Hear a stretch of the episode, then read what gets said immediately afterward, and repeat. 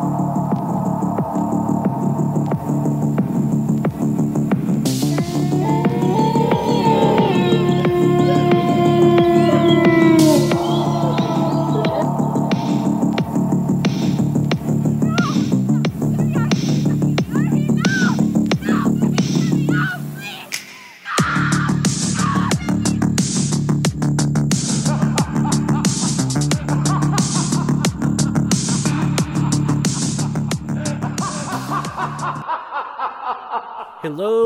everyone, and welcome back to the Pod and the Pendulum, the horror movie podcast covering all franchises, one movie and one episode at a time. I'm your host, Mike Snoonian, and I am joined again by two of my favorite people. We are here to talk about a fantastic movie tonight, and let's do some introductions. Not many people I would really want to have more by my side here in a night of a purge. Two people that would have my back maybe even take a bullet for me. I don't know. Up first from the bodies of. I see you there. Up first from the Bodies of Horror podcast, we have Nichole Goebel. Nichole, how are we? Doing great, primed and ready uh, to purge. Yeah, and this one's on your home turf. It certainly is. So you have to defend your territory right now. Or just weep. Or just, you know, stay locked in. yes. I don't know. Also joining us from Ghouls Magazine, we have Ariel Powers Shaw back again. Ariel, how are we? We're doing great. We're ready to give up the funk. We're ready to hit the safe house. We're ready to find the tunnels. I'm here for it. That's right. We are here this year for 2016's The Purge election year, a movie that not at all has any parallels to the hellscape that we've lived through for the past seven years. I'm sure there won't be any rage crying or flinging of objects as we go through tonight. Uh, but before we kind of talk a little bit about the background of this movie, let's gather our first thoughts and impressions. And Nichole, since this is the first time you're joining us for the Purge series, why don't you kick things off, but also tell us? It's Purge night. Mm-hmm. You're out there running the streets with your crew. What crime are you committing when you're out on Purge night? Your girl is only committing the crime of buying pot at 6:59 Okay.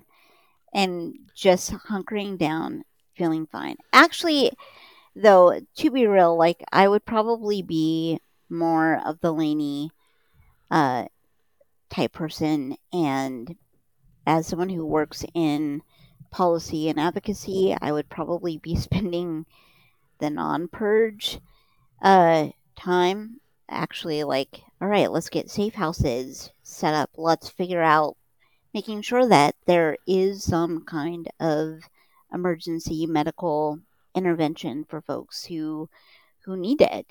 Um and so yeah i think by the time the night arrives i'm either just like it's i'm i'm tired it's time to sleep Mhm. or it's all right let's find uh, a junked out ambulance and go save some people You would be one of the do-gooders, is what you're saying.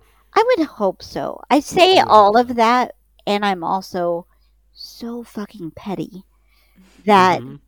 like you know that person that cut me off uh walking to work meet me Mhm. meet me at 702 Yep. Absolutely. You know, the person who got your order wrong at Starbucks. spelled my name without an h who the fuck are you like Dead. Dead person walking, to me. that's who. yeah Yep. I'm waiting for one of our co-hosts to be like, "Yeah, here's what I would do," and go on like a detailed rant, like they've put a lot of real thought and effort into like, and have a list. Like, let me tell you right now, like here's a list. Um, I had a situation at a school, the school I work at last year, where a kid after that show, Death Note, came out. Uh, that put together their own. It was mostly kids they're friends with. So I saw that they got called in and I, I, I had to give it to the principal And I'm like, look, before you go house on this kid, I just want to bring you up to speed. This is like an anime show. It's really popular with kids. I don't think we're going to have like a real issue here, but we kind of just have to address it. So let's not go bananas, but because it was like done up in the style, like the whole paper was like done up in the style. And that's literally what it was. But, you know, in 2022, 2023, you see that, you're like, what the fuck? He just Um, probably so wanted crazy, the yeah. Shinigami demon to follow him around and eat apples. Possibly, possibly. Nichole, Mhm. your impressions of uh, the Purge election year, though, as I digress here. Uh, First thoughts. Yeah, I. Wow. Um, I love this franchise. My favorite of maybe the last twenty plus years. Really? Yeah, I adore this franchise. And I think that I am so enthralled by the world building and the layers that it adds with each film. Um, I think it's really smart. I don't know if it's always intentional, but I think it's really smart. Uh, I love that we start out getting these really interpersonal uh, kind of relationship, uh, familial dynamics in the first film, and it's a kind of a straightforward home invasion. Then you get, I don't know, um, kind of a, a video game slash almost zombie type film with anarchy, with a who do we trust? We're out in the streets now. We're we're exposed to the elements and, and who who can we trust and um, i love that and then you get here where you start to really inject even more of this political landscape why are we here where have we gone and really adding in an additional texture being from dc having seen all of these in um, the theater i was excited. And I say like this is set in DC. I think they shot overhead shots Mhm. in DC. I don't think it was actually like shot in DC. So I have to give that disclaimer. But I, you know, I'm a sucker for a political film set in DC, um, using poorly constructed sets to mimic the places I walk on a day to day basis. And I think it's a really nice addition to the world building. I think it does a really nice job. When did this series become your favorite of the past 10 to 20 years? Like, by what entry were you like all in and this was your favorite? I would say, honestly, it might be this one. But I think it really kind of came full circle with the first purge. Okay. I think then I fully got locked into a message and an idea and appreciated what everyone was kind of bringing to the table in terms of uh you know the first purge I think is the the one that has DeMonaco not really at a specific helm and appropriately so.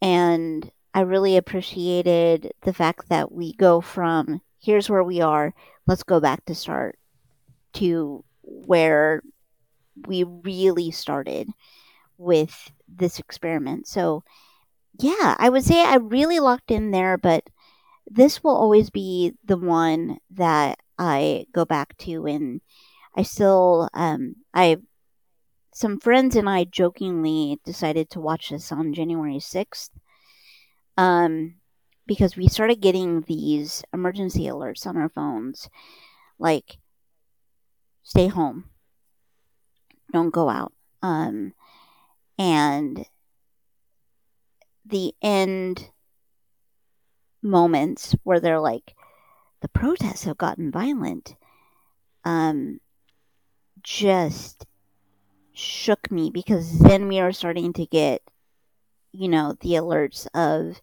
hey, there's this police activity here, there's this happening here. Really encourage you to stay home. Don't go out. Lock down if you live in these neighborhoods. So, yeah, it's there was something I think especially impactful in not my most recent watch, but one of my more recent watches, going Mhm. back to that moment and just kind of being like, oh, Interesting. So this was the comfort horror you threw on as your home city is getting ransacked by like the Proud Boys, as you do. as one does. Okay, very, very interesting. Okay, Ari, how about yourself? Yeah. So um I was just like in awe of of listening to what you had to say, Nichole. I was just like, oh, that sounds so interesting. So sorry for it took me a second there to be like, oh yeah, I talked too. Um I first saw this one in September of last year. So I was super late to the party on this one, but it was like I was all in right away.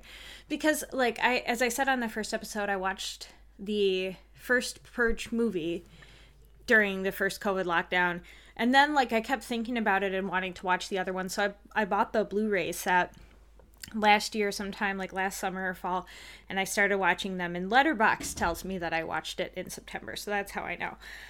I love the melodrama of this one. It is so self-aware. You know, the first movie and even uh, the second movie to some extent are pretty serious, self-serious, and I think that that works. I think that that's fine for them. But by election year they go, "Okay, we know what we're doing." And like the opening scene is so ridiculous and over the top that it just sort of sets the tone for everything else you're going to do. But being so melodramatic, it still manages to get across all these messages that I know we're going to get into and to be so um, you know, relevant to where we are, where we were at the time and where we are now.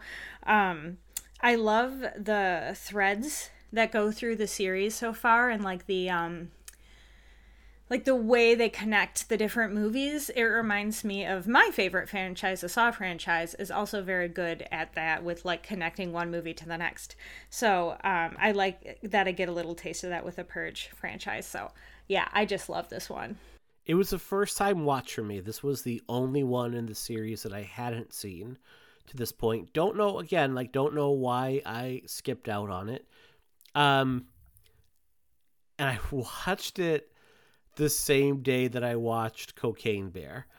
And if you would have told me that Cocaine Bear wouldn't be the dumbest movie that I watched that day, if you said like I'll bet you a hundred dollars that you'll watch a movie dumber than Cocaine Bear today, and I would have taken that bet and I would have lost a hundred dollars what because this movie is aggressively dumb, and I say that in a kind and loving way. I see both of your faces right now. um and I'm trying to like dig myself out of this hole here because I don't necessarily think dumb is a bad thing. Um, it is a very silly movie. It's I think of that line in Monty Python and the Holy Grail when they're like, "Let's not go to Camelot. It's a silly place," and I kind of like feel like that about this movie um, because it it completely moves away from a horror by this entry. Like it's not a horror movie; it's an action movie, and it has all the tropes of like a big dumb '80s action movie. And it, it just like you, we just talked about the opening. I want to talk about like the timeline of this movie and how some characters don't age in this movie. But it's fun. I mean, like it's very cartoony. Um, the young ladies that are the girl, the young women that steal candy from the convenience store. I have all sorts of feelings about them. They're it's hyper violent in a way that you can't be afraid of because it's just so odd. It's fun seeing some of the cast members from uh, uh, Lost, especially Elizabeth Mitchell, who played uh, Juliet and Lost. Basically, transport that character over wholesale, like facial mm-hmm. expressions and all, to this movie. Like she's playing the same character, and it's fun to watch here. And I and it ends on a hopeful note. It's mm-hmm. like really the first one. Well, I guess the second one does too, but it ends in a moment of hope, and you kind of think, okay, if this is where the series ends, things are going to be okay. It is disquieting watching this movie and seeing how many of the things that they show here that you're like, this will never happen. How over the top can we go? Like, how ridiculous can we make this movie? And then see these things come to fruition between like November of 2016 and the present day. Mm-hmm. That's a little bit disturbing. Like, how this movie, like I said in the first episode, like it's written and directed by Nostradamus because so much of this stuff has kind of come to pass. I'm so intrigued by the idea that this ends on a positive note because I know absolutely. Okay, well, well, let's save that. Not. Let's when we get into the movie discussion. Let's definitely talk about that because to me the purge is over. But we'll save it for the we'll save it for the movie talk. Okay. I I think I know where you're going with it though and I get what you're saying. So maybe I spoke a little too soon, but I think the overarching political narrative ends in a positive note. No, and I I think that that's what's so fascinating is that mm-hmm. especially not to jump ahead, but when you get to the first purge, you are destroyed. I think mm-hmm. at the end of that film. Yeah. Um. So I I completely understand there being like a glimmer of hope, but I think I also again like have that experience of, hey, here's your phone blowing up because people are wrecking your town, and then a fictional movie being like, people are wrecking your town. and it's mm-hmm. horrifying. It's just it's it's right. a horrifying just thing to okay. put together. Yeah, we'll definitely get into the end of this movie uh, later on in, later on the discussion because I, I hear what you're saying there. I think it's it's it leaves it open for a sequel. Like it's supposed to be a capper to a trilogy, but it definitely leaves it open for more, which we'd see in 2021 when the Forever Purge comes out, and mm-hmm. it's like af- set after this movie. Um, going to go very briefly into some of the background of this movie. There's not a ton on it. It's it's kind of fascinating. Like one of the things I noticed when doing some research for this movie when compared to the Purge Anarchy is DeMonaco was like a lot less out doing press ahead of election year.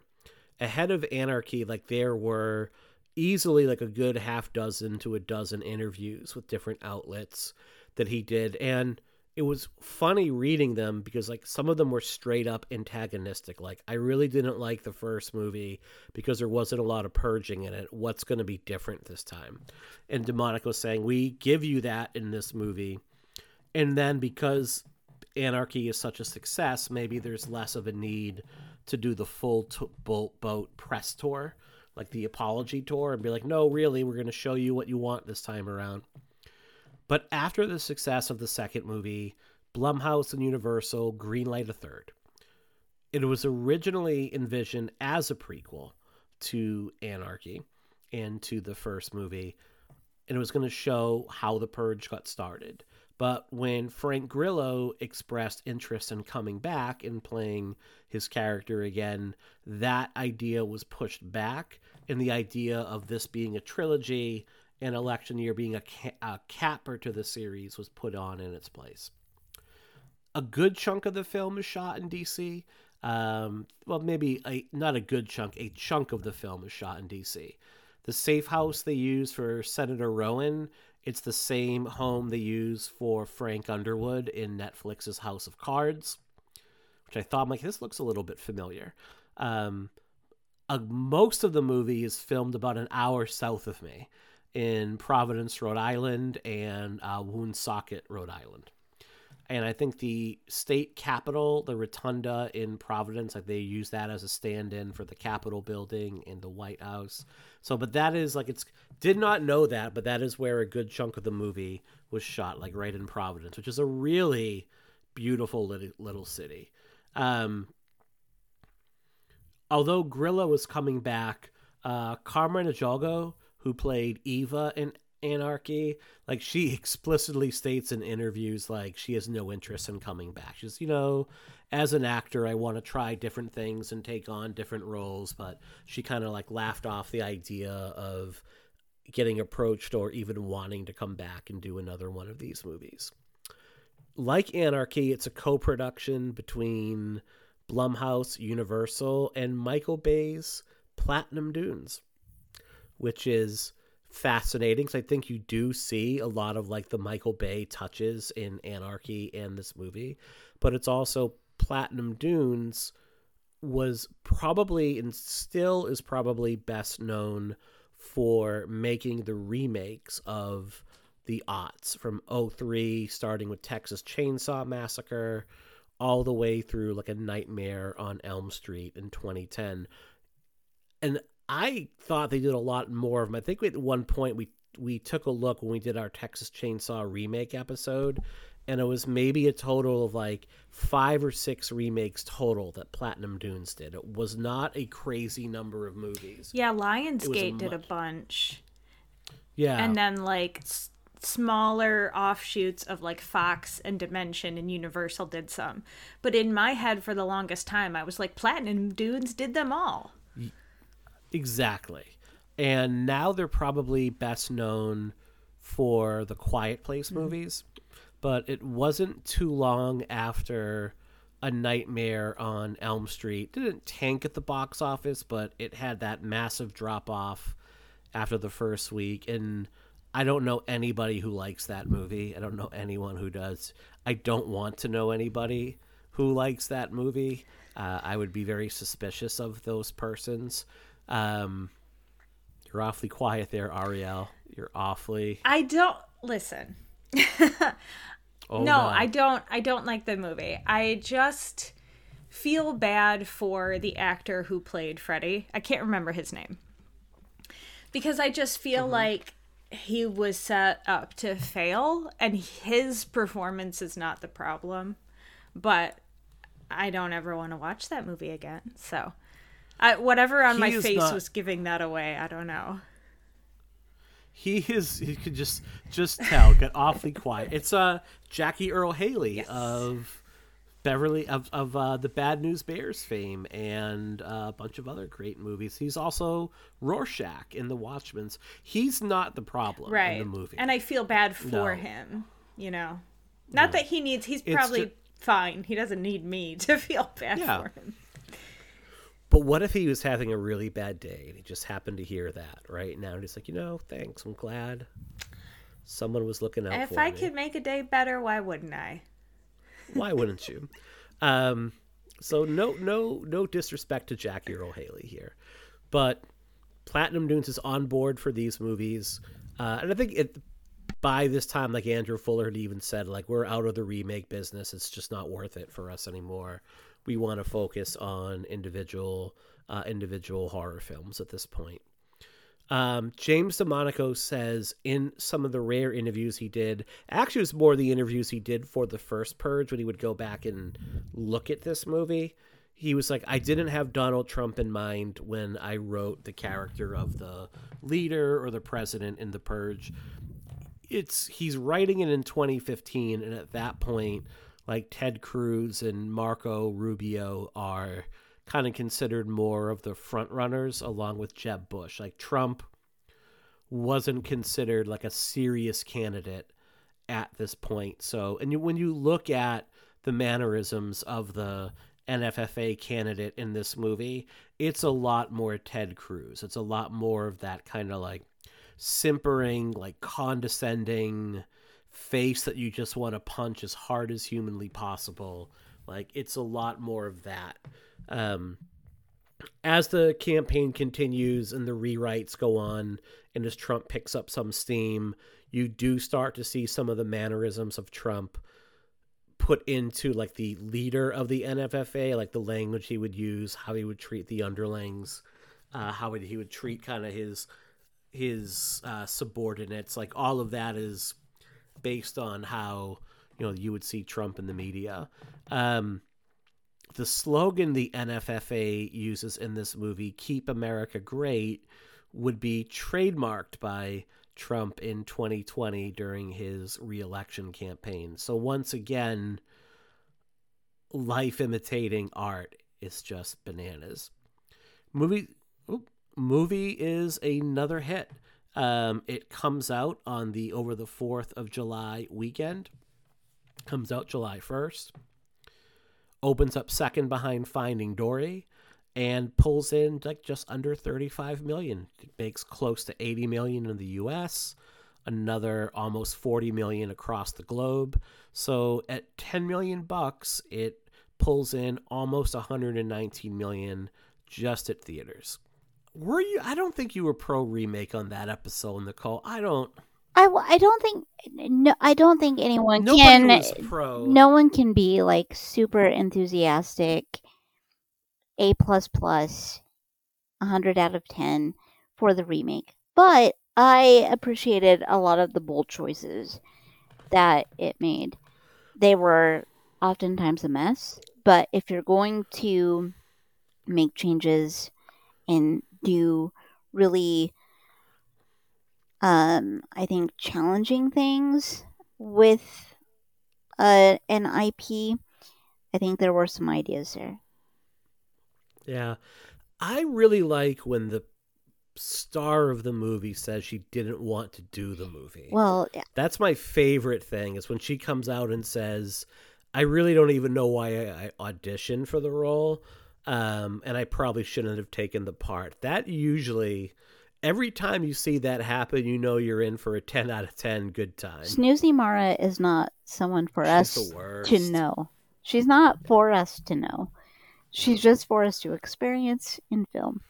And Oh, God. we did. All right. Um, needless to say, this movie's a hit. 120 million before you even sell a Blu-ray or a DVD or sell streaming rights. I think I read that like just in terms of how profitable this was, it comes in around like 44 million bucks, which is crazy for a, a movie that is like so low budgeted. I mean, you're talking near Marvel money at this point. So, yes, there are going to be more Purge movies after this. Like the idea of just making this a trilogy, uh, even the least successful, which was the Forever Purge, is still a pretty big hit.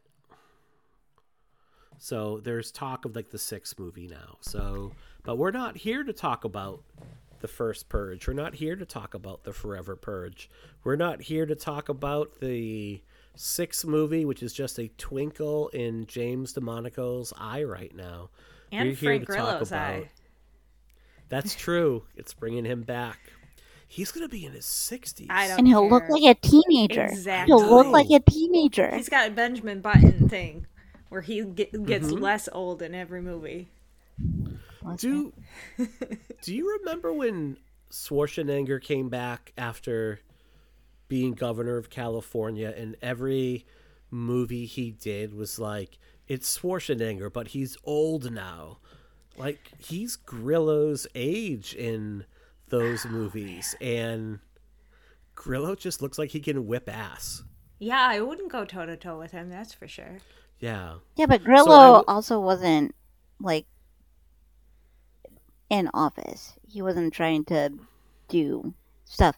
This is this is not any commentary on Arnold Schwarzenegger's um, service as governor. It's not any um, kind of commentary on alignment with or against his beliefs. But I think we can see that being in office in many capacities ages you Sure. about 30 years in Sure. four to eight. Okay, that's Yeah. fair. That is a very fair point. That is a very very fair point. Um, I was just commenting on how Frank Grillo looks like he would abso- absolutely snap my neck uh, with very little effort. So it'll be int- it'll be fun to watch him take up the role of Leo again eh, when the sixth movie. Because it's not gonna be an if. It's like when this sixth movie comes out. Yep. And you will So I find us do- at the theater. Yes. Yes. and we will have to like we'll cover Yeah. it, and he'll be standing behind me, gun to my head, being like, "You better say some kind words, motherfucker." Probably. Um, so let's talk about this movie. Let's talk about election year, and I do want to talk about the timeline of this movie because it broke my brain. Like this was the first thing that broke my brain. It takes place in 2040, which is 17 years after the Purge Anarchy. Like the Purge Anarchy, there's a, it's not hinted at. It is the in the title card. 2023 employment is just under 5% blah blah blah crime is low so this is 17 years later and i have to ask how does frank grillo look even younger don't tell me skincare routine don't tell me he eats like eight servings of like vegetables and antioxidants like 17 years I think he must be That is- drinking blood or something. Like he found the fountain Mm-hmm. of youth and he's not telling anybody. Yeah, I think he's bathing in the blood of DC interns. Ooh. And that's fine as someone that tries to navigate the metro system during intern season. Oh God. Now, if we do like I'm not a violent person, but if they if intern season was time during purge and they were not standing in the proper place on the escalator, could someone miss a step? Someone could miss a step.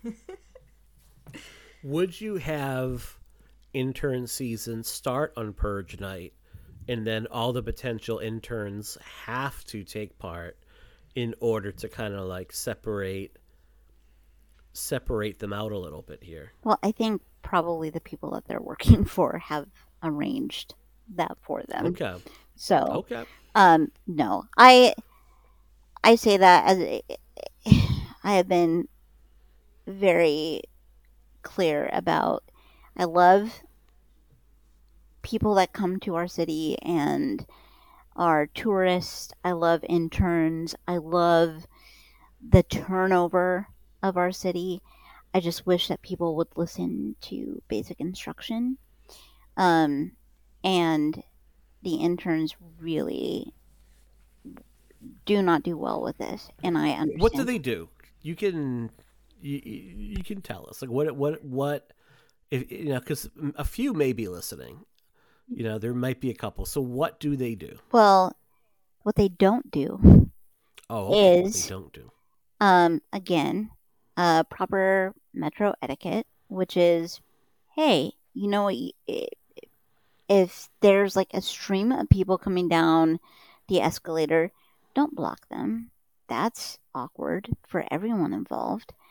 Um, don't stand in the middle of a sidewalk or street to take a picture to send home. Mhm. Um, I have 10 minutes to get back to my cubicle before a meeting. And there's like 16 people milling about. You're blocking traffic. Um, also, your suits, I can't comment on them. They're fine. They're fine. So the the escalator thing isn't it just general etiquette that you stand to the right and walk to the left? Like isn't that just not even a DC thing? It's it's said in over like it it's the narration when you enter a Mhm. station. And yet it completely does not resonate with them. They're like, "Well, I will stand here. Why? What is this gaining you? It's gaining me nothing. It's gaining you nothing." I don't know. I have a lot of feelings. How long does the touristy part of the internship last where they're stopping and taking pictures? I have to imagine after a couple weeks like that fades a bit. So we start. So This is fascinating No, by the way. DC is- culture is bizarre because tourist season starts truly like now, like in Mhm. spring, because we're starting to get the cherry blossoms. People come, walk around, um, and it's beautiful. It's lovely. I totally appreciate it. Um, you so you have then large families. You have schools that come, and I work downtown. I work near the tidal basin. I work near the White House. Like that's kind of where nonprofit triangle is. And it's just like people people are moving because we need to get from point A to point B quickly. And we want to like we want you to enjoy the space and have a great time but please like i don't know. It's just it exasperates me every year. I had a brief respite during like the height of the pandemic not a lot of people milling about and now we're back full force and hmm i'm tired Interesting.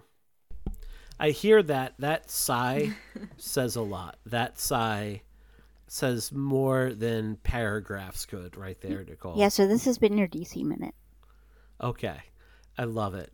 What about you? You have a note here though about the characters like that aren't young and alternate timelines. What is that all about? So one of the things that I really love about watching the first three together in particular is that you're start like you're starting to see individuals that have only known the purge and are entering mm. into adulthood.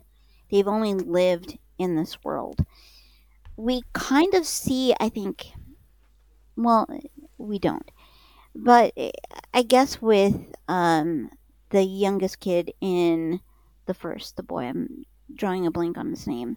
Charlie. Um, yes, Charlie, which makes sense because Charlie Roan.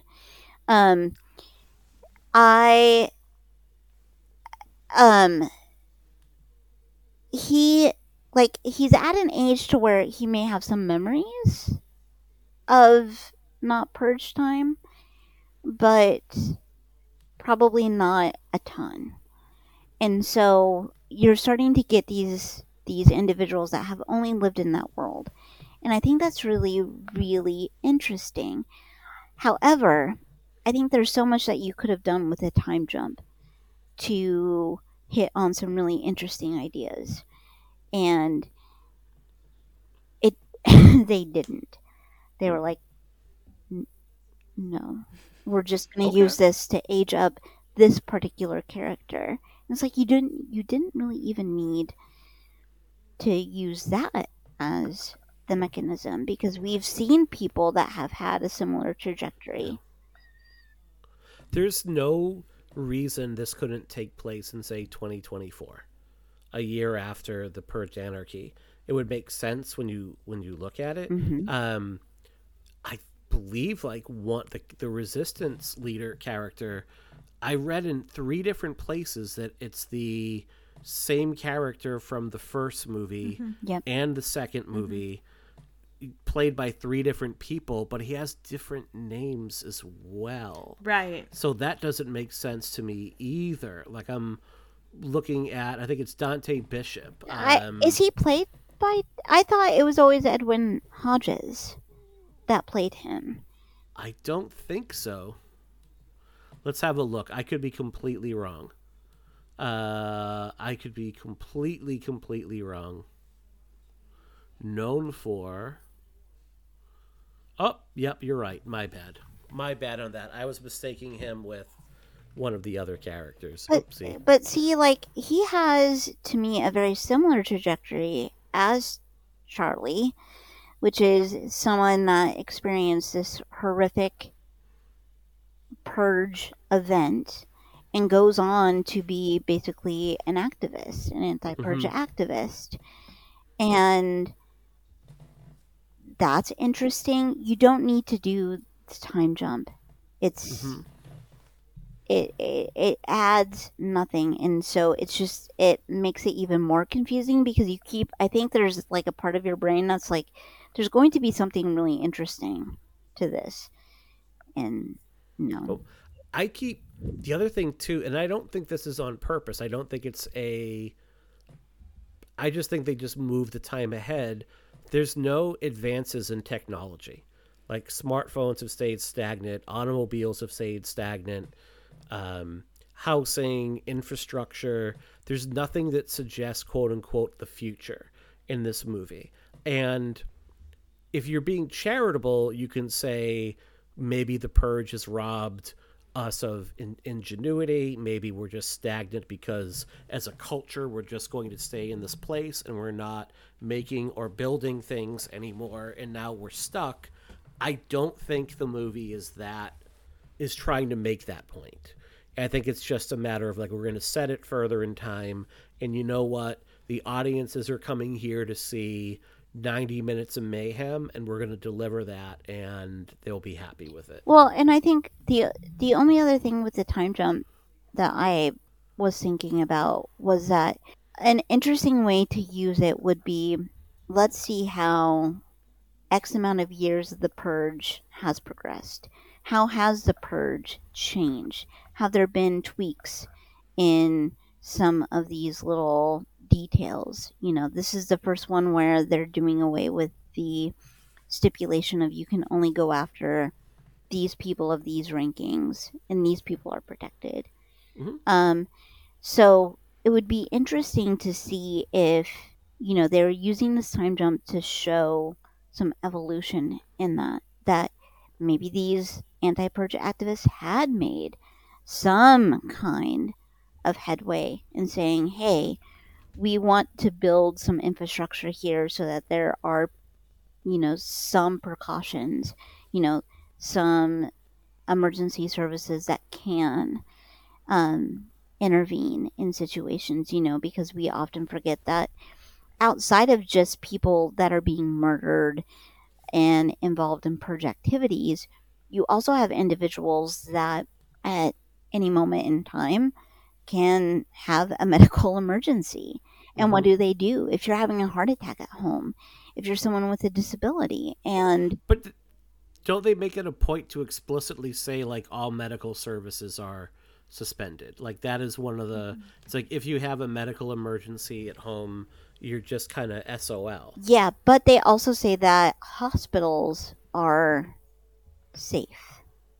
hmm So you're not supposed to go. Again, while we never see a, a hospital in the films, they can't be attacked. So sure. I would assume that there is some something where if someone needs additional medical care, they're probably being proactive and saying, "Okay, let me talk to my doctors, see if I can be admitted a couple of days before the purge mm-hmm. and be protected. Like, I would be interested to see if there's any kind of buffer that has been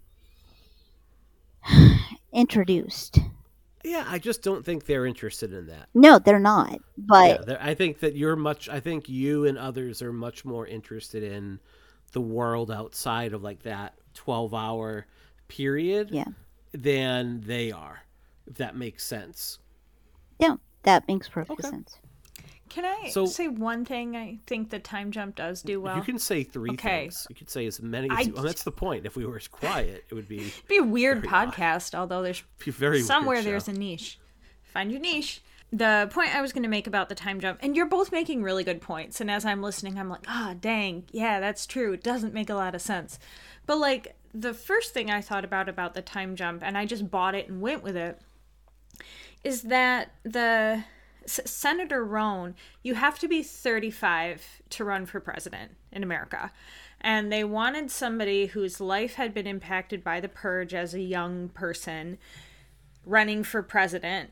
And so they need to fill that time. And I also think, like, her campaign is so hard because she's running against years and years and years of the purge now that we're talking about it i'm like i also would have liked to seen how the purge has evolved over time because it probably would have in some ways but i'm kind of like okay they did that because they wanted someone old enough to run for president but that's pretty thin.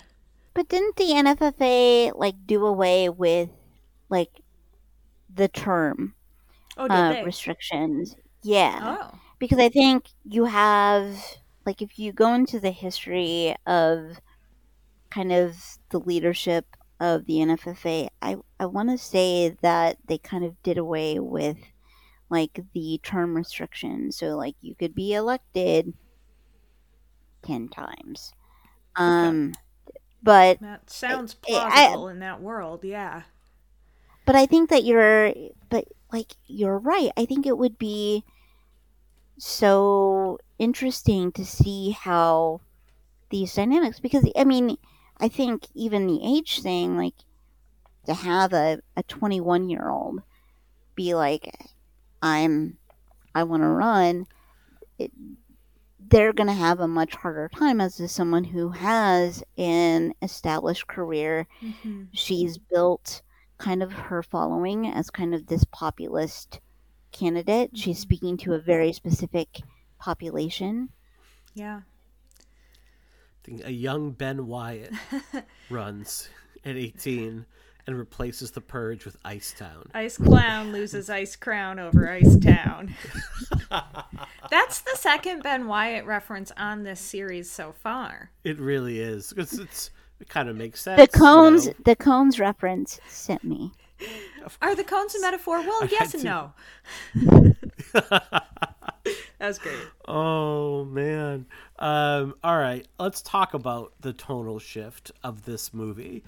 I think it's set very early on. I mean, it's kind of hard to do uber serious when you got George Clinton blaring through the headphones, right? I mean, it's really hard. And I think that the music right away sends like a clear message to the audience like we are going to be shifting away from dystopian horror and moving much more towards like a straightforward action thriller which just tends to be lighter anyway. I mean when you really go back and think about like the action movies versus the horror movies from the 80s like horror gets the bad name because of all the death and dismemberment and murder but you watch a movie like commando and again arnold is just like going through villages you know killing in dozens of people indiscriminately in a night like in one scene in commando or one scene in predator schwarzenegger is is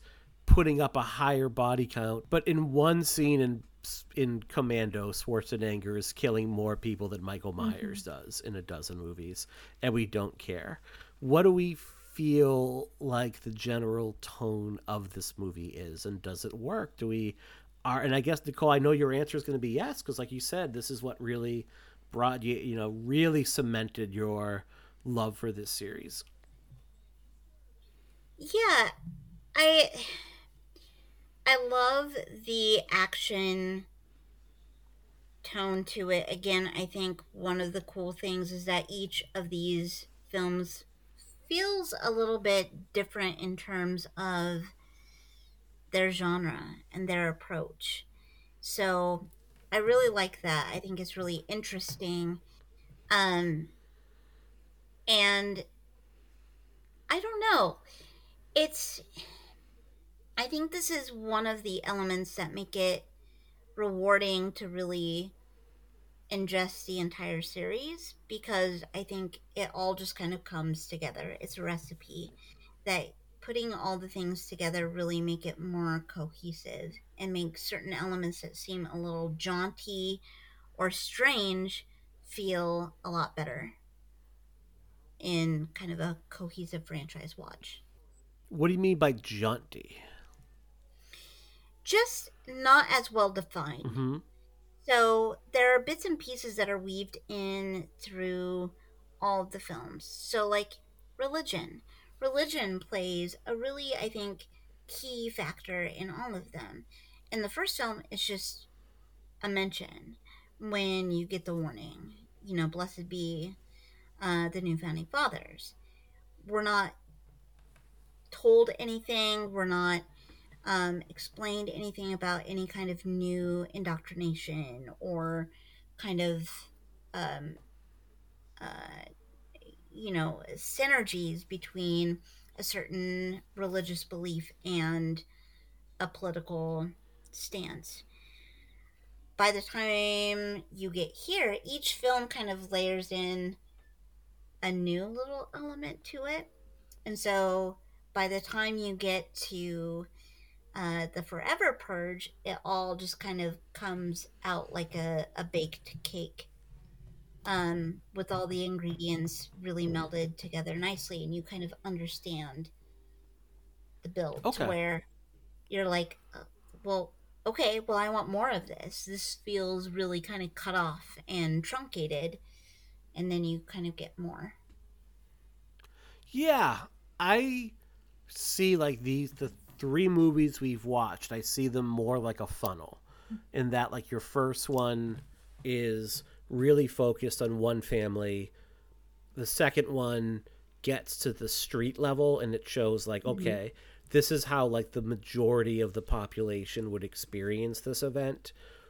And then by the third movie, you're getting more into the politics of the purge and it becomes like a much broader and you're seeing that kind of intersection of like religion politics and not the consumer class but your but big business corporations how like the three of them are all intertwined with one another and how all three of them make this event happen every year and who it maybe who it profits. But you're doing that and you're introducing these really really heady ideas but you're doing it in a way where you can still blast Miley Cyrus and mm-hmm. have these like Christmas light wrapped cars that are driving through the empty streets with a bunch of like costume. There's a line right in the movie like the purge is Halloween for adults, which my response is like Halloween Halloween is is Halloween Halloween for for adults." adults.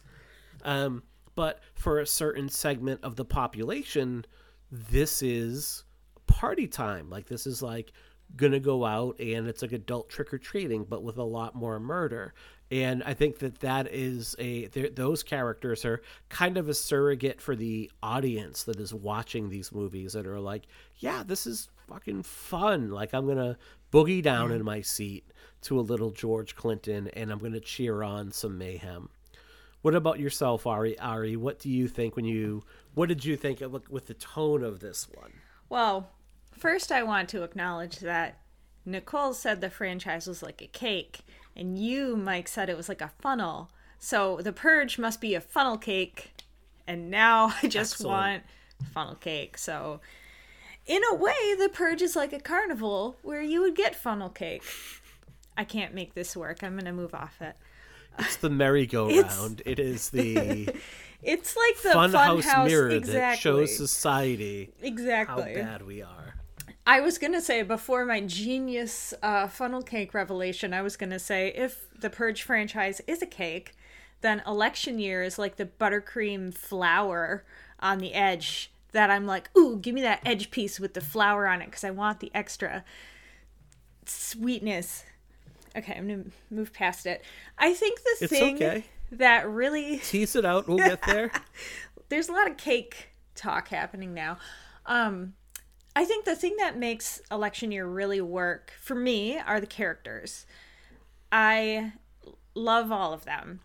Um, in the very first Purge movie, not the first Purge, but in The Purge, I don't love all the characters. I think it's a great movie with a lot of great performances, but I'm not like super behind everybody. But when I watch election year, I'm just like rooting for everybody no matter how like silly or over the top they are. Like even just the regular at the at the corner store who's all about waffles and pussy. I'm like I hope he has a great day. You know? And like um the line about Pa- Paquita Muerta and um Joe doing the crip whistle. Like it's all just very silly and over the top, but they all just execute it so well and it all just works so well together that to me the tone is like um not like Army of Darkness, but like Army as Army of Darkness is to the Evil Dead, kind of the Purge election year is to the Purge in that it's just willing to go way off the rails with silliness and I think it works great. I think it's really fun. Yeah. I, I I like that comparison to Army of Darkness in that like this one is not a comedy. Yeah. Like I wouldn't go as far to say like this movie is played for laughs, but it is deliberately lighter in tone than especially Anarchy, which is extremely mm-hmm. bleak. What I mm. noticed rewatching the movie today ahead of the show is even the violence itself that is associated with the purge event. Like when you have these characters that just kind of like drop in and out of the movie and you don't really focus on them, even that violence, it tends to be almost like a parody of what we were seeing mm-hmm. in Anarchy. Like you see a in the anar eh, eh, you see a 20 foot high guillotine that is on display that is being used. Mm-hmm. They have um they have like swinging blades that are going pendulums that are going back and forth that, to cut people down. There's a car that has like bodies that are strapped to it. You have the um purge tourists that are all dressed in like these garish costumes like dressed like the founding fathers. So all of this is just meant to suggest this like hyper unrealistic, exaggerated tone that it's hard to take it serious at that point. Again, like we've used the comparison to the Warriors before when we've talked about this movie. It feels a bit like a Mad Max movie. Like Yeah. you could easily see George Miller directing something like this. And I would say too, like uh, Brittany Mirabile, who plays the uh, teen girl that's the candy thieving teen, when she shows back up, like she's awesome. Yes. Like she's just she didn't get her candy, so she's chewing the scenery up, and you can tell it is a Michael Bay movie. Because, or Michael Bay has some influence because those young women are aggressively sexualized mm-hmm. in that scene. Like that candor, that camera wanders over every single piece of exposed flesh in a way that even I'm like, that's a bit much. We can we can scale that back a little bit. Like, give me some shot of like Frank Grillo's abs as a, a little bit. Just give me some, give me some balance here, okay? Um, and but like even them, they're like they understand the assignment. They are cartoonish villains. And like the line, and she has one line that's pretty chilling. Like, I already did my parents, and I like that's fucked. It is. Like that is like, wait a minute, like you murdered your parents tonight? Um, because they're that's not good. But I just love every minute, every minute she's on on She's great. screen. Yeah. hmm I do want to ask. Frank Grillo is secretly incompetent at his job, right? In terms of protecting uh Yes. Let me make my case because Nichole, you're shaking your head. You're stunned, speechless. Let me tell you why Frank Grillo is is Leo Barnes is bad at his job here. He hires a bunch of clowns that betray the senator at the first given opportunity. So like the vetting process, the background checks, like not so good. He gets fooled by the oldest trick in the book, the like take over the cameras and have them play on repeat. Gets tricked by that. He gets shot escorting the senator out, and he gets shot with a tracer bullet. So he's giving away their location for about half the movie. The one character that's trying to help them in Joe, like good old Joe, who like opens his store up to them and leaves himself exposed to violence, he's giving Joe the third degree. Like he's all of a sudden trying to man mm-hmm. up against him. And Joe's like, I'm just here to help, man. And then later, the senator gets kidnapped under his watch. So, Frank Grillo, secretly terrible bodyguard.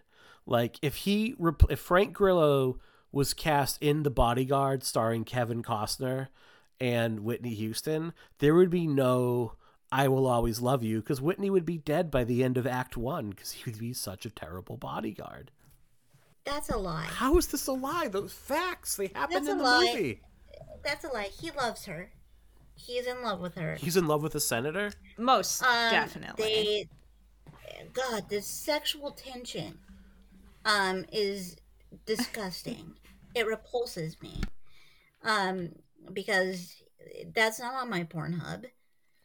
Um, I don't want like bodyguard is not a Pornhub category for a reason. It's too much. It's too Do we much. know that for sure?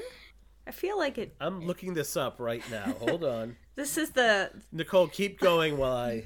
Um, no, I, I do. You raise every valid point in that. I spit He- facts, is what I do.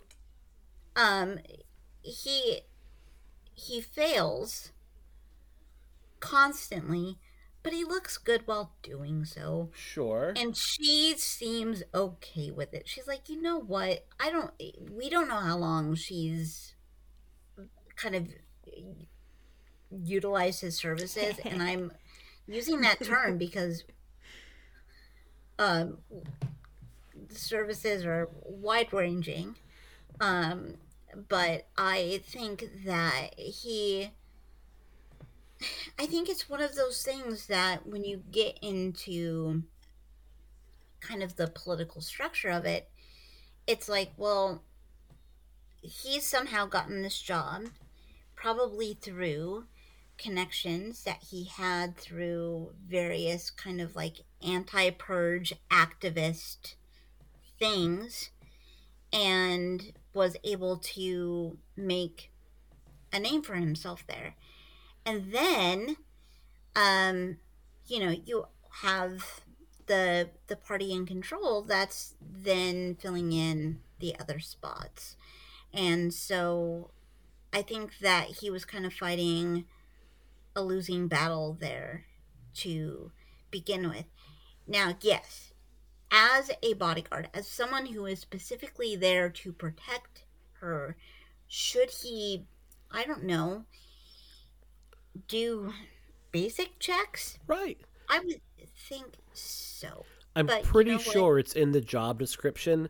Do not let the person you're guarding get kidnapped. but like that would be in the she doesn't die. So maybe he did great. Who are we to judge? I don't like me. people telling me how to This do is my a job. low Yeah. bar. This is a low But not bar. because of him. She Now you're like, turning on him, she Nichole. does- I was coming to your side. I'm turning. No, he's he is too in love. Like he's too like. This is that he needs I to resign his position. he does, and that's what you do, and that's what's important. But he doesn't, and that's okay. But no, he like he is kind of a mess. The whole like you need to bunker down, and I will bunker down with you. But yet, also, sixteen other people will come into this space. Do I know their names? Now that No. is a Pornhub category. that is that that Yeah. most certainly is. But I, yeah, I mean, logistically speaking, no. But I, I do think that he really does like. He is really committed to her and her cause, and he would. I I think if he had to take a bullet because he just planned poorly, um, for her again, if he would do some due diligence, he would they would both be safer. Um, I think he would. So, is he bad at his job? Yes. You know, we only Is see it- him at work for one day. Well, it's a pretty important. Who among day. us hasn't made a mistake at work? Mhm. Well, no, because we see them. Don't we see them the day before when she's like at a, um, like The Yeah, rally? and Yeah, she the doesn't debate. get Yeah, kidnapped or or killed that day. So honestly, And he is freaking out because he's like, no, no, no. The approachable candidate can't mingle with the Mhm. people, must protect. And then you're like, no, 16 people, please come in. Let's chill. Don't know you. Don't know about your tattoos that are obviously something that would be apparent. I yeah, no, I I just I like Leo. I think his journey from anarchy to electioneer is actually kind of interesting. It very much mimics Laney's in a lot of ways. And um I I like him, but yeah, he is bad at his job. I want him to do better, but he loves her, and that's okay. Well, let's Fighting for them, rooting for them. let's let's talk about the woman he loves. Let's talk about Senator Charlie Roan, played by Elizabeth Mitchell here, who again I best know her as Juliet from Lost, and I feel like she brings a lot of that same energy to the role here, like that kind of knowing smirk that Juliet had in Lost. I think you see that throughout the movie here with Senator Roan. She is very much like a one she has like one issue on her platform and that is the purge is really bad it needs and good platform to run on mm-hmm. like i am would be you know i usually am not a like one candidate person but if you're going to run on a platform the one where people don't get murdered once a year is probably a pretty good one to take. I am very very pro not having the purge. Um what's interesting is the reason why persons seem to be fed up with the purge isn't because it's culling the population. It's she's exposed the fact that insurance companies weapon companies security companies are all in cahoots with the government and all of them are profiting to exorbitant like it's it's come out all of the corruption under the surface of the purge has started to come out and that's what it's kind of taken for persons to turn against it. It's not like hey it's probably a pretty bad thing that tens of thousands of persons are getting killed every year it's like hey someone is profiting off of all of these deaths Yeah, that is true. It's it's more about the money. Maybe the money is how you get people cuz we talked in the first episode about how some people didn't recognize the problem of the purge until it came to their doorstep. Mm-hmm. So maybe if someone hasn't been personally affected by the purge, maybe getting them to think about the money is how you get their vote. yeah So maybe that's why it's the right angle to play. I mean, clearly she has much more of a personal connection than that, but maybe that's the politically mm-hmm. savvy thing to do. Yeah, I think also you're. I mean, it's a political game, right? Like money talks in politics, and so she. I think there is a fine line between I am a politician, I understand how to play the game, I understand how this works, versus being a hey, I understand the horrors of purge. I experienced seeing my family killed. And I know that death is bad. Um, but I do think that, you know, we're how many years into the purge and what is the line that you take with people to truly get them on board with being anti-purge at this point? What like what is going to get these folks to truly see the horrors that this has brought on how it's not doing anything is purported to do i think you guys did a really brilliant job at pointing out in the anarchy episode of um is this a continuity error with the fact that the unemployment rate has gone up? Yeah. Um and yeah it's it's never um you know the the new founding fathers are all about money. The fact is they want to eliminate um you know swaths of the population because they want to be able to have money Right. Because if you And do that, you're spending less on social services. You don't need as large of a social safety net. You don't have to have. Although I'm going to imagine that the NFFA has eliminated the national health, has, has eliminated Obamacare, basically. I think that would be one of the first things to go. But the social safety net has been cut. Um, social security has probably been cut. You have to spend less on services if there are less people in that bottom rung at that point to to service. Yeah, exactly. Eliminate the people who need them, and then it becomes a a really simple game of math of no hey i can easily now go to my constituents to the people and say this is money that i could be that i could be spending on you. Because you see we're not using it here anymore. Hey this program that protected individuals that were in this category well hmm they're not here anymore so. Do you do either of you find her a particularly inspirational figure? Because I do believe that the movie wants the audience to believe that Roan is an inspirational figure, and I think Nichole, you kind of hit it on the head when you said like she has that narrative, like she has the personal narrative. I watched my whole family butchered in front of me, and therefore I'm the right person to lead the country past this. I am fighting for the soul of this nation. But do you find that like that resonates?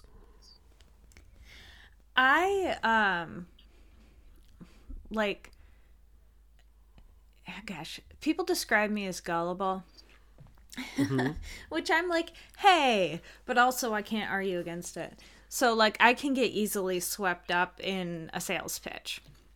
So, take that for what it's worth. But I really was on board with her when she was like, I'm going to stay home like everybody else.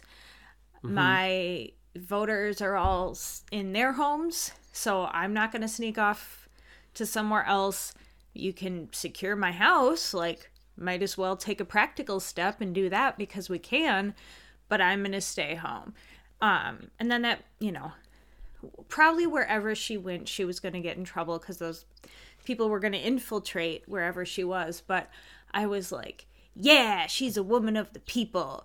So, um, certainly within the world of the movie, I found her inspirational. Would I buy it in real life? Yeah, probably. But I would like try harder not to. No, she's not.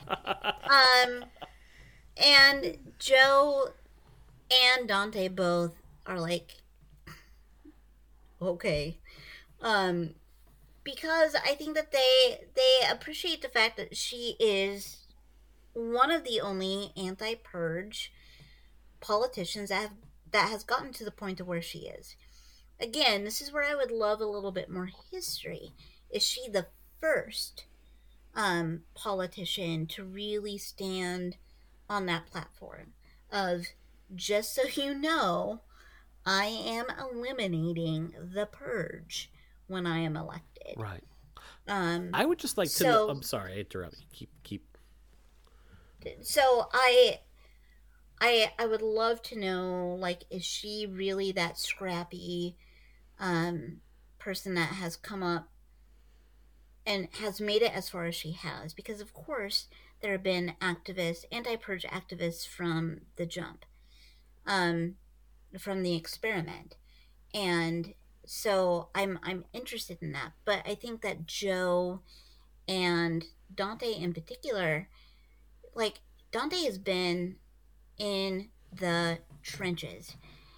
This is someone that we saw in the first film um early on in the sequence of the purge not far removed from the time frame that charlie would have seen her family executed. And he has gone on to be part of this huge movement um, this grassroots movement that is building and connecting all of these people um, to make inroads to stop um, and protect people um, during the purge. And then you have a politician who comes in and can say a lot of nice words, but they're getting protections, they're getting resources. Um, this is the first year that she's really been on the line because she has been a protected person. No one could come for her. Um, so I I find kind of their they appreciate the fact that she's stating what she's stating because that's the nature of doing any kind of advocacy work. We can do all the work on the ground level, but we also need a voice in the legislator Let's legislation. So Yeah, and I want to return to some of the politicians or political statements this movie is making, but I want to because we've mentioned Joe, we've mentioned Laney, now we've mentioned Dante. Let's talk a little bit about the characters that are affected at the street level, the ones that really feel the impact of mm-hmm. the purge. I think this one dives into it here. Uh, one of the it's a brief but interesting moment in the movie and i think ari it's one that you alluded to when you know i mentioned i hadn't seen this movie is when the insurance company calls joe at 6.55 the night before the purge starts and says your rates have just gone up. If you don't pay us the rate right away you won't have any protection. And there's really nothing he can do and I uh, one character even says I think it's um you know Marcos who says to him like it's just stuff. Like it's just don't don't worry we we can replace it. But when you have poured all of your sweat equity all of your money all of your time into building something even as small as just the local bodega that's all you have and that's that's you you can't just say like well it's okay if people come in and overrun it. I have to do what i can to protect it whether it's paying my insurance or whether it's sitting on the rooftop with a with a shotgun and a sixer to make sure that nobody is going to get in here tonight. Um but you see the skepticism especially with like Laney where she's like it's just another politician saying saying the word uh, saying some nice words, but is it going to actually mean anything? What do you think it means for these characters to live in this world two plus decades into the event? Yeah, I mean it's a completely different world. Even though Charlie Roan had her family all killed in front of her, um, Laney and Marcos and Joe are just in a different world than she is, experiencing different things with different challenges, and like. Charlie Roan gets a safe house built around her with a secret trap door when Joe loses his protection, his is old school security on the roof with a gun, as you said, and um, can't imagine abandoning his store and letting it go to the purge.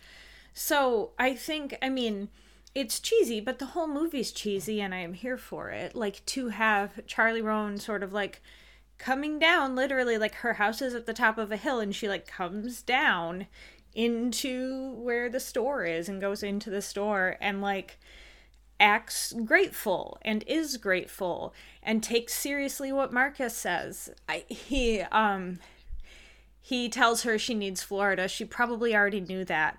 But it's a really sweet scene, I think, because she just listens to him, which is how you want a politician to respond to their constituents. And so I really like those scenes between them. I I know it might not, you know, be the most realistic, but I think it was important to have someone who's actually saying the words, meet the people who are out there doing the work. And it just made her commit to her cause even harder. Um, so I really liked that. I do think where this movie runs into trouble is how it uses its characters of color. In that, like, there are not one but two magical Negro character tropes that are used here. In that you have Joe, both Joe and Dante eventually lay down their life in order to protect uh, Senator Roan and uh, Leo. Joe sacrifices himself, like he gets shot at the end. And Dante, who's the head of this huge resistance movement, sacrifices him. And he kind of goes out in a way that's almost it's almost an afterthought. Like he, you know, runs his car into the barricade and then just gets shot up and then that's it. And I think this movie tries to do or this series as a whole tries to do right by its characters of color in that it shows them often being the ones that are the least likely as a whole to want to take part in the purge and it's often what you're seeing are the rich acting as hunters. You're seeing interlopers come into their neighborhoods to hunt them down, by and large. And you see the characters of color trying to stay together as a community. But the flip side of that is like they're often seen as disposable in this series. That like the violence against the NFFA it's acceptable when you have like your white characters that are committing it.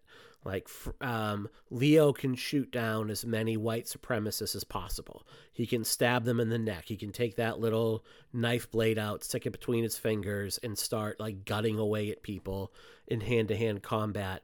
And nobody really raises an eyebrow when he does that like that's totally acceptable for that to happen but when it's the resistance movement, which is made up all of black men, when they take matters into their own hand, when they say, hey, the people that are responsible for this event, like the people that have orchestrated the mass murder of millions of people over 20 years, they're all going to be in this one location.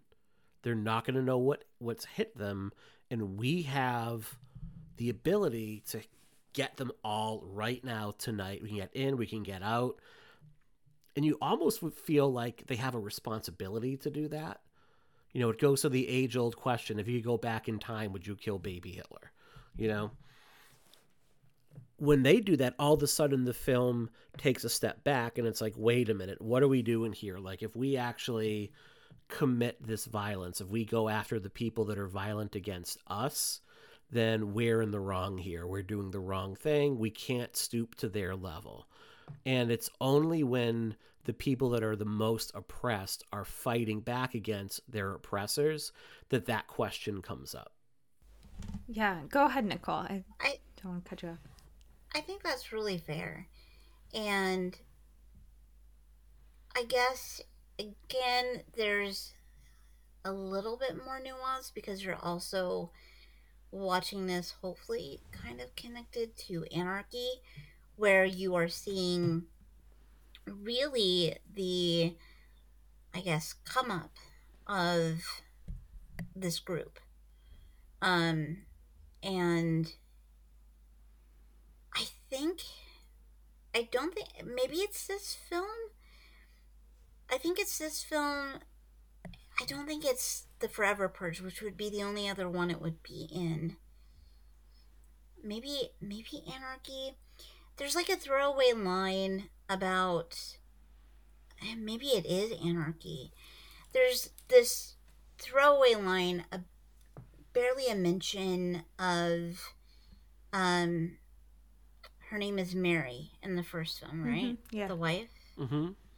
Um so there's this brief mention that she is kind of like spearheaded um, kind of uh, an arm of an anti purge. Never knew that. Um, mm-hmm. Yeah, and it feels strange in connection to all of this because again you have dante who has really been kind of a nuts and bolts person of this group. He's been there with Carmelo as he's been, you know, building it up. He's had this experience. He's, um, I, and he very specifically calls out Charlie and says, like, you know, we're the ones that are doing the work, and you need to be a voice for what we're doing. Mm-hmm. Know that. Like, you have a you have a nice house you have all of this we're doing the work so um, make sure that you're giving um, you know respect to kind of the work that's being done mm. and i i don't know like it it it is strange um but i don't know there's something that feels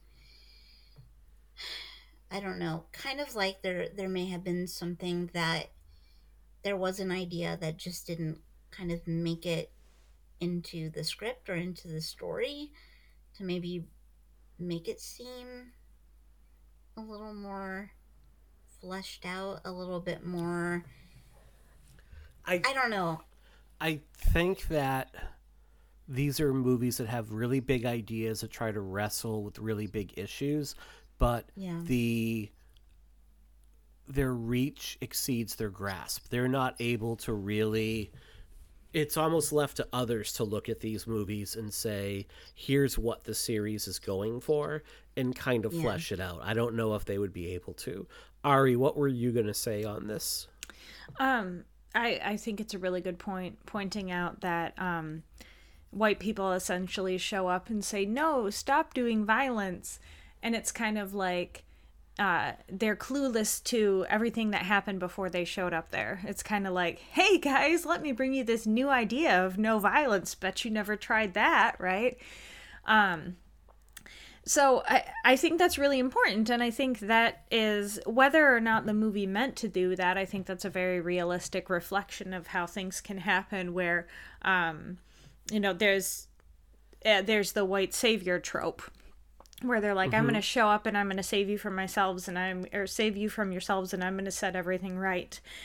And i really really like that um, i believe his name is angel. He the one of the characters in the film he won't be talked out of his plan.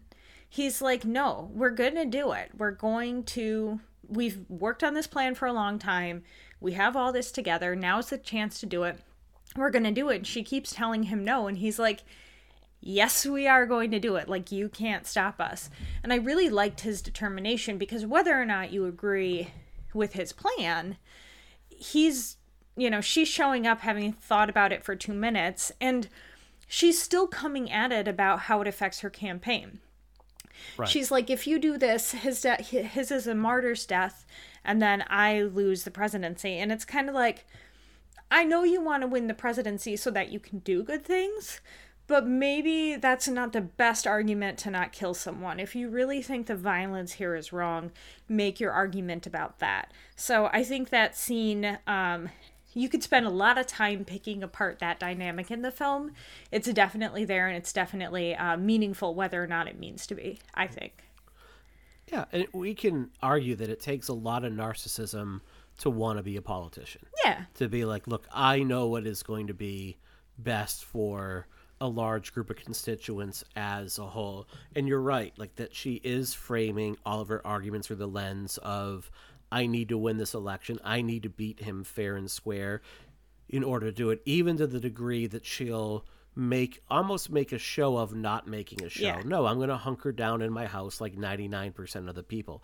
I don't think there's a single person that would begr- be expected that someone like her would be behind a mm-hmm. bunker. Like she would be inaccessible.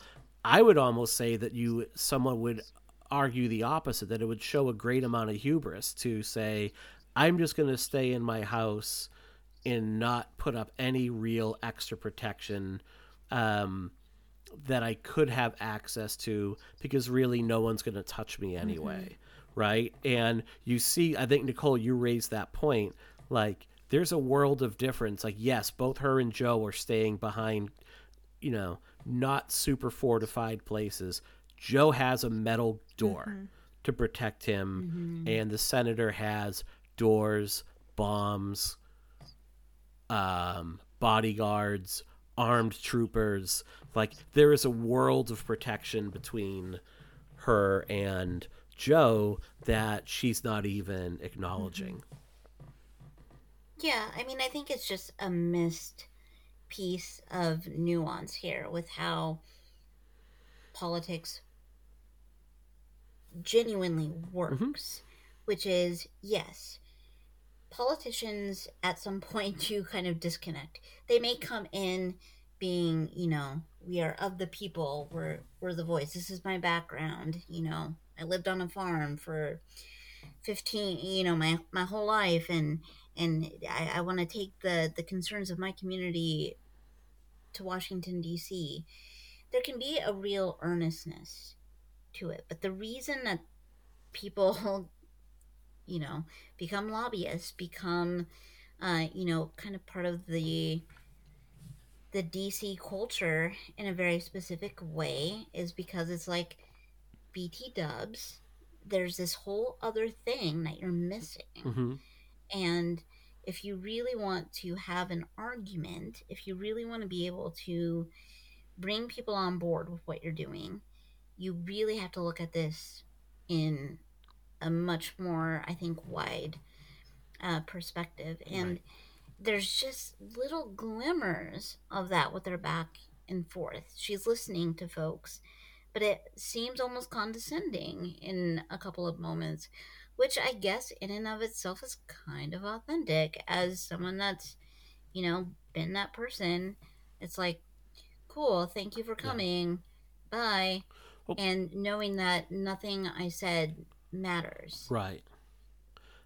I want to push forward a little bit because we're getting a little bit. I you know we've all got to work tomorrow, so I want to keep everybody all night. Um, I do want to talk a little bit about what I think the movie does well in terms of like it does show that intersection. Like this is the first one that shows just how explicitly religion, it's specifically evangelical Christianity, is, would be tied to a super far right mm-hmm. movement. And you know, I said in the in the, when we talked about anarchy, how the government has, or actually, we talked about the first movie, how the government has replaced mm-hmm. religion in terms of the figure to be worshipped. And by the time you get to this movie, the two are intertwined again. Like your government figures are ministers. Like the the president, I think he is the president in this movie. Like Minister Edwidge is like the leader of the party, or not the leader. He's the figurehead of the party. There's like a cabal that is above him, really pushing all of the strings.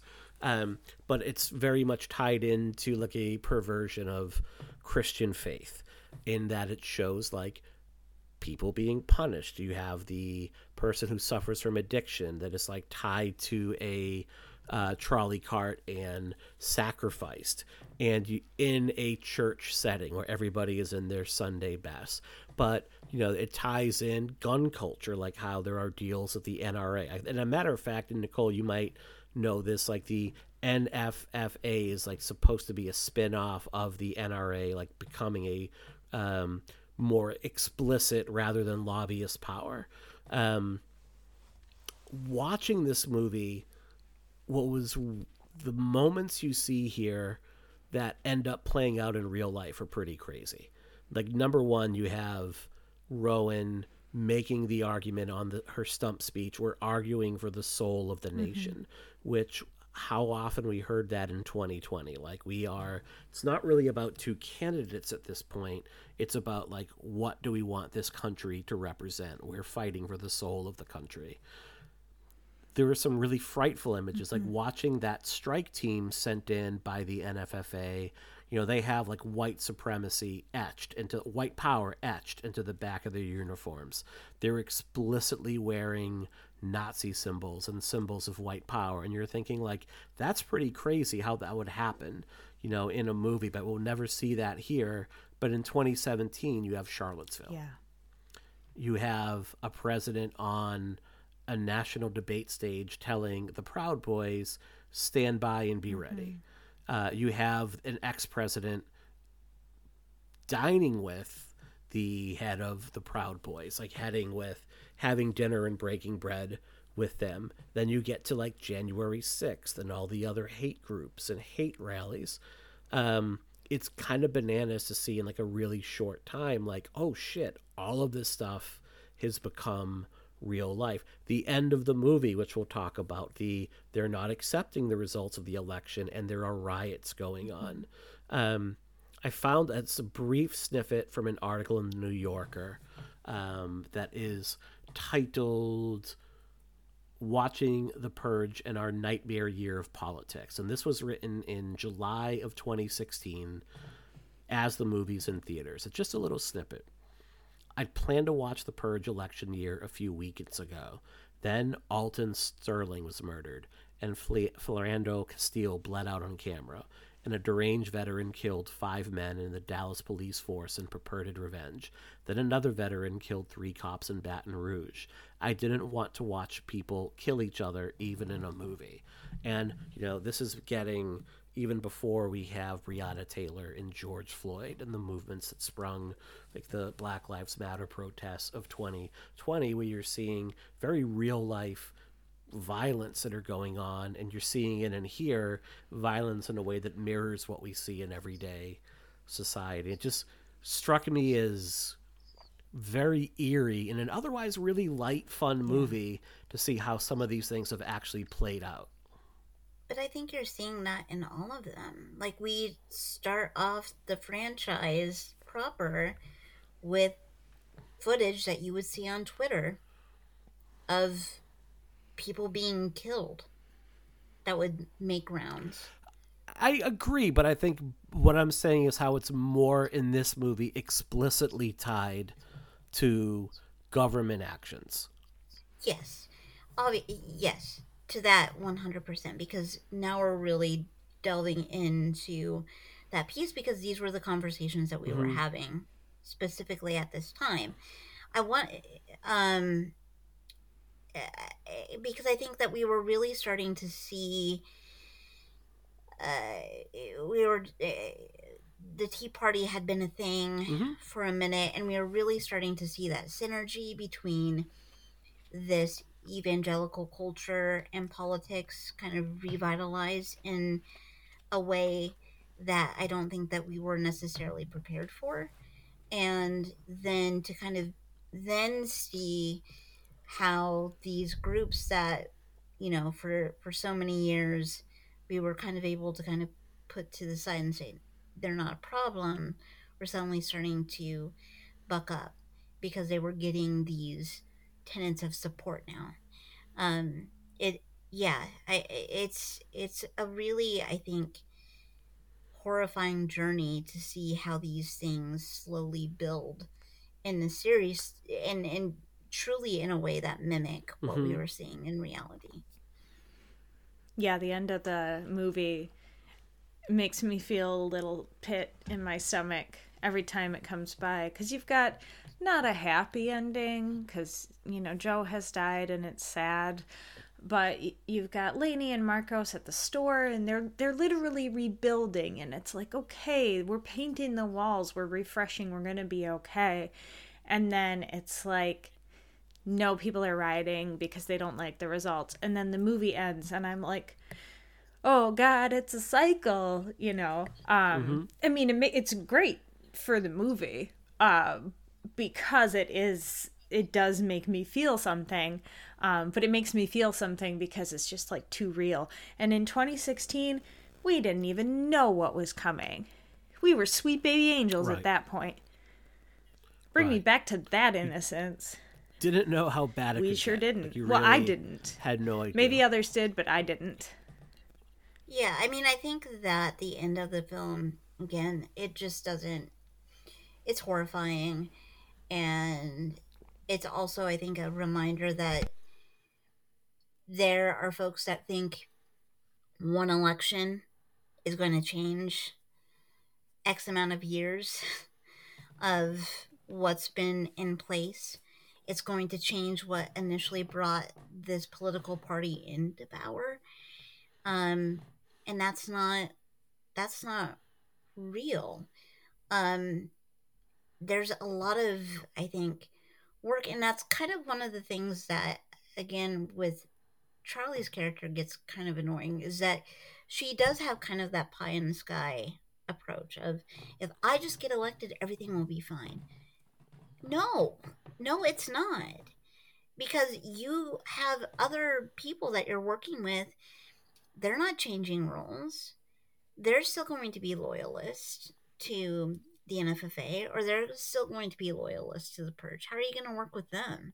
This isn't just I have minor differences. This is we want you dead, and sorry about it. Well, I think too that's my point where you were saying, well, in the first movie, you see the footage during the credits, but in the first movie, what you have is like a government that has like condoned and has given its blessing for these actions. And the second movie, you see where they've sent out groups of people to do their bidding for them, and by this one, they're actively taking part and they're forming alliances with other companies and corporations and parties. And then they're going out and they're actively taking part. And to see that here and then see some of the things that have gone on in this country in the past seven years, I think that's where it becomes very chilling in that like Mm-hmm. this kind of light action movie feels way more prophetic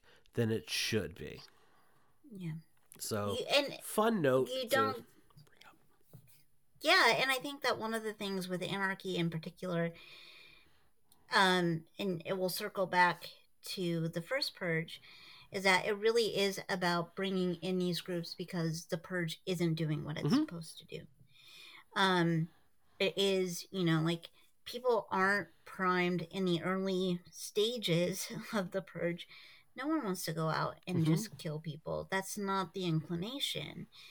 And then at this point they don't need to bring in in folks. Everything is going as planned So I just have two more things, and then let's let's wrap up. Just because it's again it's a work night. The community, the community aspect of it, you see in this movie um, with Laney's character going out and trying to help other people as best she and her partner can. What do we think about the kind of like community call to arms or call to action that we see in this movie? I think it seems realistic. I feel like um, people would do that, especially years into the purge. Maybe not the first year or the first few years if they're sort of settling into what does this mean and what's this going to be like. I do feel like there would be people who would sort of say, okay, you know, my calling is to go out there and help people. Like, I think of volunteer firefighters um, and volunteer EMTs. Like maybe emergency services aren't available, but maybe the volunteer emergency services get together and say, "Hey, here's our cell phone numbers if you need something." Like I I can think of people in my life who would probably do that if they could. Mhm. Are they? Is Laney's? Is she off limits when she is out as a paramedic? I don't think it's explicitly stated, but is it possible that there's like an unspoken agreement amongst purgers? Like at this point, there's enough out there for us to get. Like we're not going to be there. We're there's no shortage of victims. We're going to leave first responders alone. I mean, she doesn't seem to be too worried for her safety. Like they drive by plenty of people and they're like, "Have a drink with us," and she's like, "We're working." Um, so there might be an unspoken community rule, but I'm sure she still has to sort of be on edge a little bit for people who come in from Sure. outside and don't know the unspoken rule. it seems that she's kind of patrolling one particular area as well so i would assume we don't know how long she's been doing this um but i would assume kind of to your point that people kind of know her or they know what she's doing and so there is probably a sense of protection but is that protection sanctioned absolutely Okay. not Okay.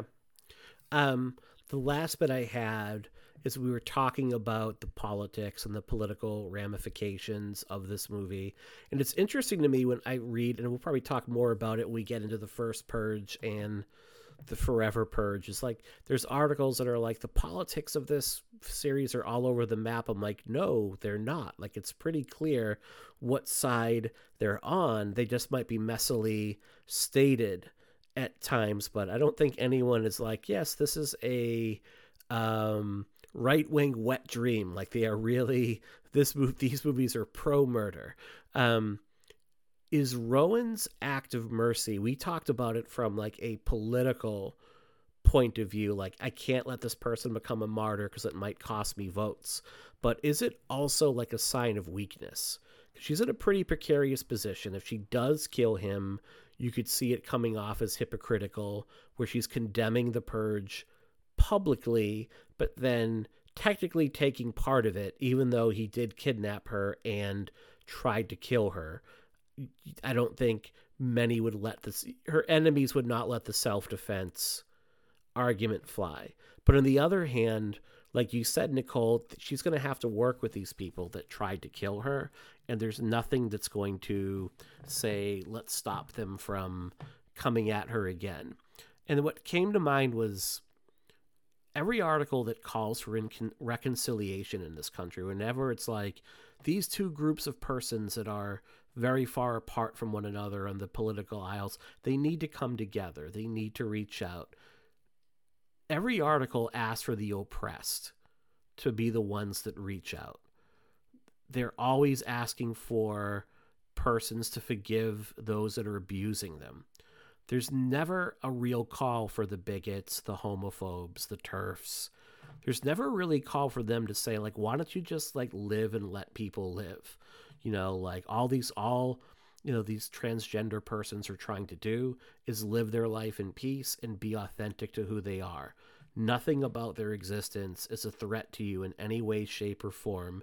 They're not coming for your children. They're not grooming anyone. Leave them alone. If you disagree with them, that's fine, but there's nothing you have to do about it. The articles never state that. The articles are always about the persons that are being oppressed to accept that people are going to hate them. And it just feels very much like this character is like uh, uh, the end result of that. Well, I can't hurt this person that's trying to kill me because like the optics of that would be really bad. And maybe if I spare him, he'll see the error of his ways. It just it doesn't work like that. It's about power, right? It's about who has more power in the relationship or the, you know, whatever dynamic is at play. And um asking someone with less power to acknowledge, hey, I have less power here. Will you please acknowledge me now that I have acknowledged that? Um, because you can't ask. I remember someone said to me when I was a teenager, and it always stuck with me in a dating relationship, whoever is uh like more invested or like least invested has all the power. Ooh. And I understand that now more as an adult, where it's like, if you're super into me, but I'm not that into you, I have a ton of power over you, potentially, right? Very simplified version of that. And I think if you sort of like blow that power dynamic way up, that's what we're looking at in society when we ask people who are oppressed to sort of make room for their oppressors and say, why can't we all get along? It's just about who has more power in that situation. And that certainly is relevant when it comes to the purge. I mean, the purge has always been about who has more power. I would just say that I think specifically in this moment, she's talking about, you know, if we kill this person, they're going to become a figurehead, a martyr for this cause. And is that the route that we want to take? And I do think that is a thought to have because it's one thing to say in the moment, yes, it's about power. This person is putting my life in danger. We obviously need to defeat a piece of this structure, um, you know, that is doing so much harm. And however, I think that there's, she's also thinking about like, well, in 10 years, in 15 years, further down the line, if there is a populace, um, what story is being told? How is that story being told? Because, yeah, he may be recognized as this. He was murdered by someone who said they were against this, but he was very pro a true martyr, a true martyr martyr and legend in this co- cause, and really everything took a turn after this. And I think that she's trying to be strategic in that way. I'm not saying that the end result is right, but I understand the thought okay. because yes. Um, I get that. So what how is history going to see it down the road and you know we'll see like the last movie in the series to this point is only it's set only eight years after this and in, in eight short years like you see how short people's memories are the nffa is back in power and things go even more horribly wrong. Um, any final thoughts while we wrap up here? I I mean, we've had a serious discussion, but it's a really fun movie, so I definitely it really recommend is. it. That's. And I said this when we covered the last with Jess and I talked about Anarchy. Like these movies are fun, and I can get why. Um, like you said, Nichole, like they're your favorite series of the past ten to twenty years. Like it totally makes sense, and the numbers don't lie. Like the first two movies we've covered, the downloads are way up. So it's like, oh, we need to cover more of. We need more Purge movies, please get them out quickly. Um, but there's like a lot of like serious ideas under them that are like fascinating to dig into even though the movies like don't necessarily cover them with a lot of nuance Yeah, I mean, I love this franchise very much. And I probably give it too much grace because of kind of going off of what you just said that there are a lot of really heavy topics that are broached and the way that each film kind of delves into another pocket mm-hmm. you keep you're like hmm all right i was kind of disappointed with how the film talked about this but the next Mhm. film the next film's gonna really go hard. And so i don't know i feel like is that the greatest approach to have for a franchise? It'd be like no trust me come back because can it's see gonna it- go great. you can see the series finding its legs with each ne- with each subsequent movie. You can see the confidence maybe in terms of how it's approaching some of these subjects. Like this is the first one i think Yeah. that really explicitly deals with racial issues and racial tensions and you're going to see that much more in the next movie that we cover. And then you get to the forever purge and it is just a straight up allegory for the immigration policies of this country. And it really asks the audience to be empathetic to uh, to migrants you know in a way that like a lot of persons maybe wouldn't be able to, aren't able to be sometimes. So that to me it's going to be fascinating getting to these next two movies but that's a story for another night.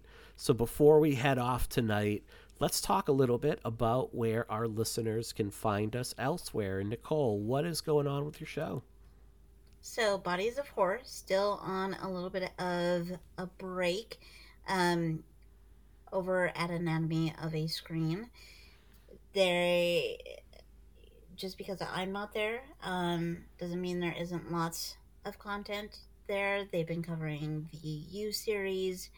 They have um, uh, the new season, and I think just started the Love Hurts series. mm-hmm. So lots of good good stuff. But I will be back in March um, to talk about uh, Eyes Without a Face. Great. and I'm so excited. Excellent. And Ari, how about yourself? What's going on with ghouls? Oh, just lots. Everything you could ever want. So um, check out ghoulsmagazine.com. You can find us on all the socials at ghoulsmag or ghouls magazine. We just wrapped up our February anti Valentine's Day month. And for March, there's a new theme. Um, I think by the time this episode comes out, March is going to be good for her month. And we have lots of exciting stuff coming up for that. We've got a podcast and we've got members only content. We've got free content. So check that out. And you can follow me on all socials at Ari underscore Hellraiser. I don't really know how to use Instagram, but I'm trying to learn. But pretty much follow me on Twitter and Letterboxd because I have a pretty good handle on those. Excellent. You can find my other show, the pot, uh, the pot of the pendulum. You can find my other show, Psychoanalysis, a horror therapy podcast, everywhere you get your shows. Uh, March is sibling rivalry month, so our first episode is already up, where uh, special guest Half of the V and I talked for a very long time about whatever happened to Baby Jane. We have a bunch of other great episodes planned for this month, so check that out everywhere you get your shows. Make sure to follow me at Mike underscore Snoonian on Twitter and Instagram. and at Mike Chump Change on Letterboxd. Um, while we're here, we are going to be relaunching the Patreon site. We'll have more details about that when we do our. Uh, that is a great. Nichole has entered the chat with basket case, and yeah, we may have to make that happen, Nichole. All right, that fifth that fifth Thursday of the month, you're gonna have to jump on, and we're gonna have to do basket case for psychoanalysis. Okay. Um, little pod planning as we go here. We will have a Patreon le- relaunch uh, coming up here by the end of the month. Uh, the crew has been awesome in volunteering some ideas, and I want to pay them for helping me do this show. And you can help us out in the meantime by making sure that you give us a five star rating write us a review write a few kind words about why you're enjoying the show if you're enjoying it if you're not enjoying the show um, just move on First of all, day. what's the Like, matter honestly. with you? yeah we're two hours in Like, what are you still doing you- here? yeah and yeah. why? Um but leave a few kind words uh, especially with apple podcasts. It goes a long long way to having folks find us. Uh, hit us over on twitter at pod and pendulum. And that is about it. I will tell you what we have coming up. Um, next week we are going to be covering Scream 6. That'll be the next posted episode we have. So I am very excited. I got my tickets for it today for a Friday uh, afternoon showing of it. Super excited. Listeners, you know how I feel about that franchise. So I can't wait to cover it. And after that, we'll be returning with our final two movies in the Purge series. I think we've made the agreement we're going to do one episode on the TV show since it is set within the world of the movies and it does tie into them.